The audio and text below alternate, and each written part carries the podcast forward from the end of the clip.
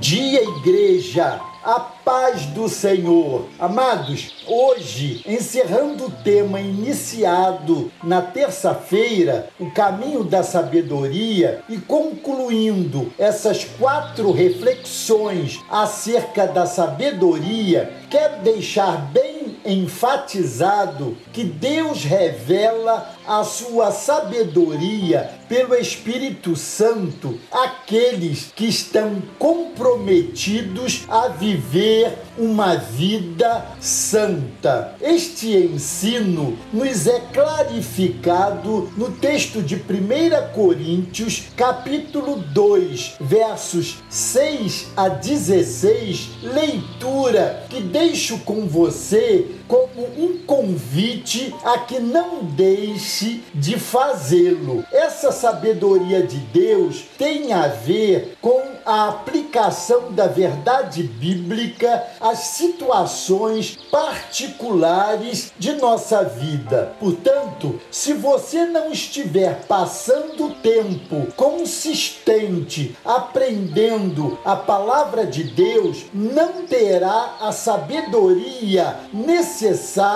quando as provações surgirem subitamente. O tempo para buscar a sabedoria sabedoria de Deus é antes que a calamidade chegue, conforme lemos em Provérbios, capítulo 1, versos 20 a 33. O prudente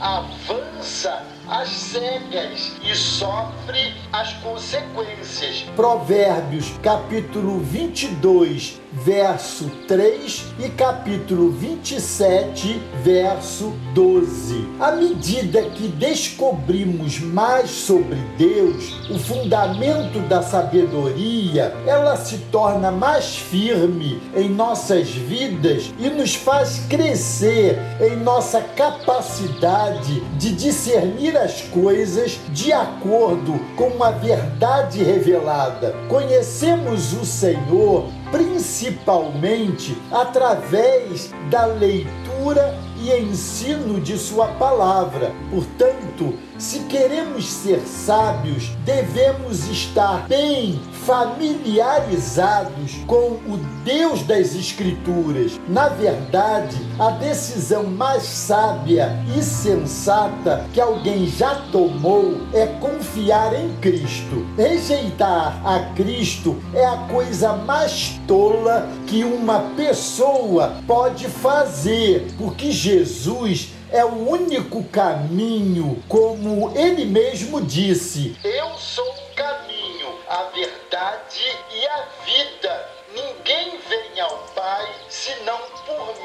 João 14, verso 6. Não há absolutamente nenhuma outra maneira, como lemos em Atos, capítulo 4, verso 12. Não há salvação em nenhum outro, pois debaixo do céu não há nenhum outro nome dado aos homens pelo qual devamos ser salvos. Todos devemos pedir ao Senhor que nos dê sabedoria e entendimento em todas as coisas, porque, como a palavra de Deus diz, a sabedoria que vem do alto é antes de tudo pura depois pacífica, amável, compreensiva, cheia de misericórdia e de bons frutos, imparcial e sincera. Tiago, capítulo 3,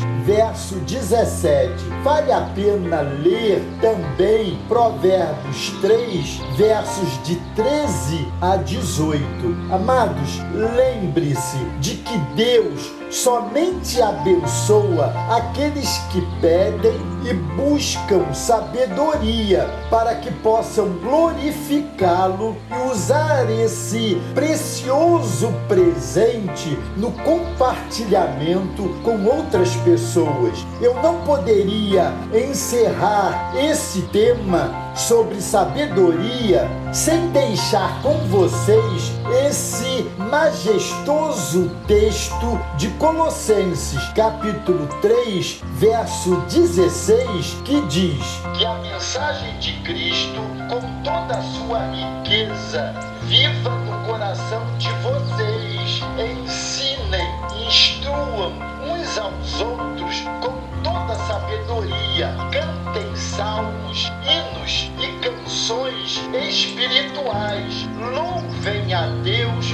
com gratidão coração. Glória a Deus! Se você tem dúvida sobre alguma passagem bíblica, envie um e-mail para bem-vindo primeiroamor.com.br. Exatamente assim, tudo junto, que responderemos no programa A Bíblia Responde. E assine o YouTube Igreja do Primeiro Amor. Combinado? Deus os abençoe.